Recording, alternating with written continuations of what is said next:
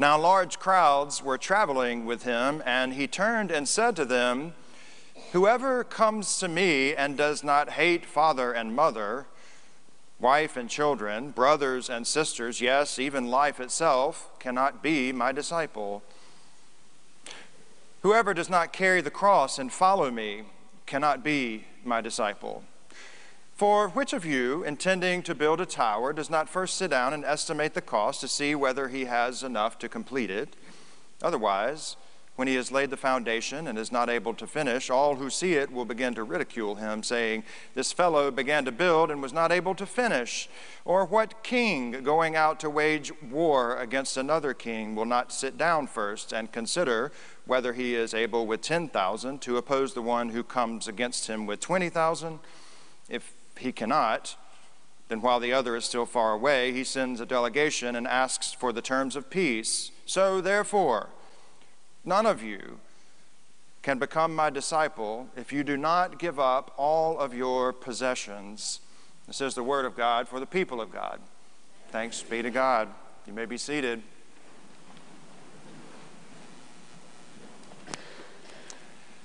As the story goes, there was a hog and a hen sharing the same barnyard, and they heard about the church's uh, feeding program for the hungry.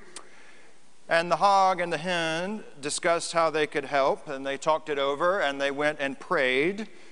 The hen said, I've got it. We'll provide bacon and eggs for the church to feed the hungry. The hog thought and said, There's one problem with that solution. For you, it requires a contribution. For me, it requires total commitment. to which Jesus said, None of you can become my disciple if you're not willing to give it all, all of your possessions. This sermon series about kingdom accounting, it has different kinds of metrics, doesn't it? In local church, there are a handful of ways that we can gauge spiritual health and growth and, and vitality. We think about professions of faith, we think about baptisms, new members, average worship attendance, uh, financial generosity. Each of these are outward and measurable signs of an inward and spiritual grace working within your life and within mine. These are signs of the Holy Spirit at work within us and through us. Better numbers indicate better vitality and partnership with God's grace, right? The church has always done that. Dating back all the way to the first century, Luke writes in the book of Acts. They added to their numbers by 3,000 that day. They shared all their possessions in, in common, and even those like Ananias and Sapphira who withheld uh, some to see how things would work out, if it would be suitable or not, they were struck dead. Yikes. Luke's point in Acts and Luke's point in his gospel is that discipleship will cost us something. And the currency we are willing to pay is a wide variety. We have to decide what that currency will be. Uh, the title of today's heading of this section of Scripture, The Cost of Discipleship, was also, the title of a book by Dietrich Bonhoeffer. Every minister I know who has experienced a transformative call in his or her life has read the call, uh, The um, Cost of Discipleship. And he offers several lines that we like to quote as frequently as possible. Only he who is obedient believes, only he who believes is obedient. When Christ calls someone, he bids that person to come and to die and then he spends significant time distinguishing between cheap grace and costly grace. Do you know the difference? Have you read this? Cheap grace is a deadly enemy to the church. Cheap grace is preaching forgiveness without requiring repentance, baptism without church discipline, communion without confession, absolution without uh, personal confession. Cheap grace is grace without discipleship, grace without a cross, grace without Jesus Christ living and incarnate, but costly grace.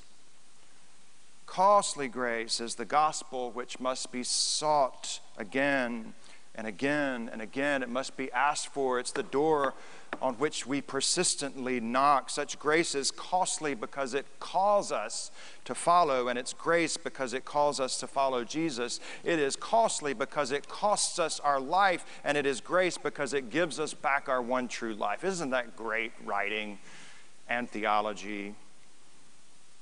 Discipleship, Bonhoeffer says, is not an offer that we make to Christ, but one that Christ makes to us because grace is free but it's not cheap. It cost Jesus his life, and it demands our life in return.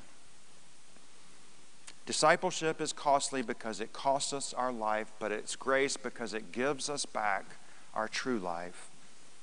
What price are we willing to pay to partner with that kind of transformative grace? Maybe a better question What's the cost if we do not do the hard work of discipleship, of partnering with God's grace? What's at stake? Jesus is walking with a crowd to Jerusalem. You heard that. He's on his way, just meandering along the road. And some scholars, like Fred Craddock, who uh, taught so long at Emory, he asked several questions. Why was this crowd following Jesus? Was this a funeral procession? was this some kind of social march rural versus urban, peasants versus power, establishment versus Jesus, Jews versus Greeks, Jesus versus everyone. Or maybe it's a parade. I mean, Jesus had already given out some free food and there was no cover charge for this thing. Everyone loves a parade, so the crowd swells. But all that is cheap grace. Jesus comes along and he stops the crowd in their tracks to bring costly grace. And Luke records these words. Maybe they're hyperbole, maybe they're intended for shock value, or maybe Jesus is, is really honing in on the costliness. Because he stops the crowd and he makes this weird statement Whoever comes to me and does not hate father and mother, brother and sister, even life itself, cannot be my disciple. Now, of all the days we wish children had gone to children's church, right? That's a tough one. That's a Jewish way of saying whomever does not detach oneself, whomever is not willing to detach oneself from that which is the greatest possession, nuclear family, one's own self. It's not like a call to go and tell one's parents and siblings, hey, I'm following Jesus. By the way, I hate you. That's not what Jesus is saying. Okay? Different culture, context. And to hate one's own life, it's not a matter of, of such kind of deprecation and abasement that it's harmful to one's mental health or even to one's body. It's, a, it's this notion of shedding loyalty, shedding those things which would impede the creation of this new community. That's the core of the cost of discipleship. It will require a dying and a rising, a dividing, really, division to cast aside that to which we cling so tightly for the sake of unity among the community. And unity is hard work, and it's costly, and it's worth it. That's the cost of discipleship. This new family that Christ is forming, that, that Easter gives us, the one about which Luke writes so often, and we have to decide is this new community worth the cost to us? That's what Jesus is asking. And you'll remember last week he told this parable about the great banquet. It's this story of reversals, this story of, of undoing, that there are no assigned seats. There are no assigned places to kneel. There's just space for anyone who wants to come to the table. There are no uh, master guest list. Everyone's name is, is on that list.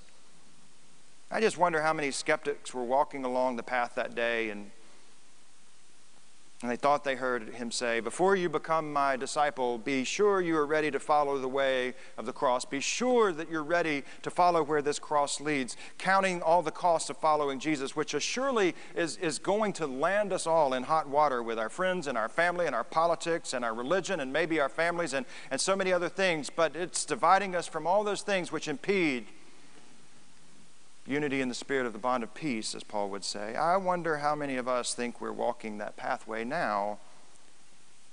And have we calculated the cost of following Jesus fully? Give up something? What do you mean, Lord? Well, we say it in our baptism Do you renounce the spiritual forces of wickedness? Reject the evil powers of this world? Will you resist injustice and oppression in whatever forms they resist themselves. Those are the measurables. Those are the way of shedding the old for the sake of the new. We say, Will you be loyal with your prayers, your presence, your gifts, your service, and your witness? And we have so many new members coming into the life of this church. We hear it so frequently, it's easy to gloss over that. But that's currency toward the cost of discipleship. How many of us are praying? Present as, as best and as often as we can be? How many of us are all in with our gifts and our service and our witness and inviting people to church and you're doing it? And the growth, the crowd is growing as it was for those who were following Jesus that day. Jesus is teaching us today that we would do well to count the costs before committing to anything. Kind of like a building project, as he said. We know a thing or two about that, having just come through our impact renovations. Uh, a few short years ago, it seems like an eternity now, amen. A few short years ago, leaders sat down and began dreaming about the next steps that we would take. And the result was this largest renovation impact project in the history of, of our church. Estimates were made for a children's building and this magnificent organ and choir room and fellowship hall and all of these things. And because of you, we overpledged that initial estimation. Thanks be to God. Then we sat down and began dreaming with user groups alongside that initial proposal. And the end result, through a pandemic, through it all, God is faithful, and, and here we are. Uh, the refrain that I heard, like a musical score, throughout that whole process was Jay, everything costs more and it takes longer than expected, right? We still have some impact gaps to, to fill, I encourage you to be faithful to those. But it's reminded me of something. Renovating always costs more and takes longer than expected. What is true of a building project, says Jesus, is true of a building project in our hearts related to deconstructing and reconstructing, related to discipleship, renovating one's heart is a partnership with the Spirit that will lead to a new identity, a new kind of membership card, a new uh, kind of community, one where Paul says there is no east nor west, nor slave nor free, nor Jew nor Greek, nor male nor female. We are all one in Christ Jesus our Lord. The reality is there's no way around it, the way of the cross. There's no detours for following Jesus. Loving God and loving neighbor will cost us to turn our lives upside down by allowing the Spirit to transform us from the inside out. We are called to calculate our time and our talents and our treasures as currency. I grew up singing some very memorable altar call hymns. Y'all know about those?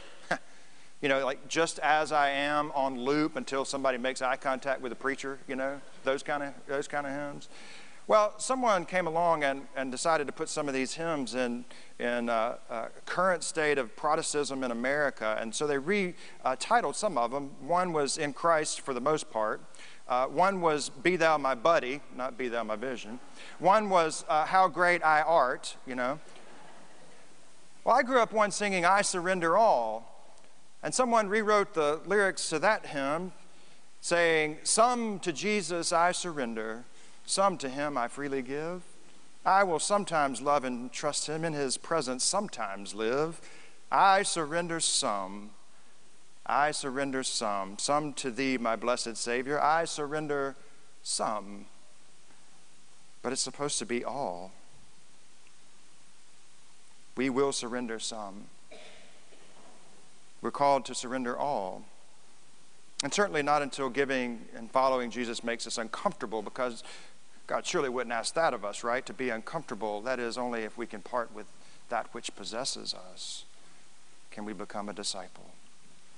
I recently read a true story about a preacher who was standing at the back, like we do, and at the doorways at the end of worship service, and the preacher was shaking hands, and a man uh, walked out, and, and the preacher said, You need to join the army of the Lord, my brother. The man said, I'm already in the army of the Lord, preacher. The preacher said, Well, how come I don't see you except on Christmas and Easter? And he said, Well, I'm in the Secret Service. I don't think that's exactly how it works. Commitment and persistence, discipline are words that can very quickly become cultural pigeons if we do not practice them persistently.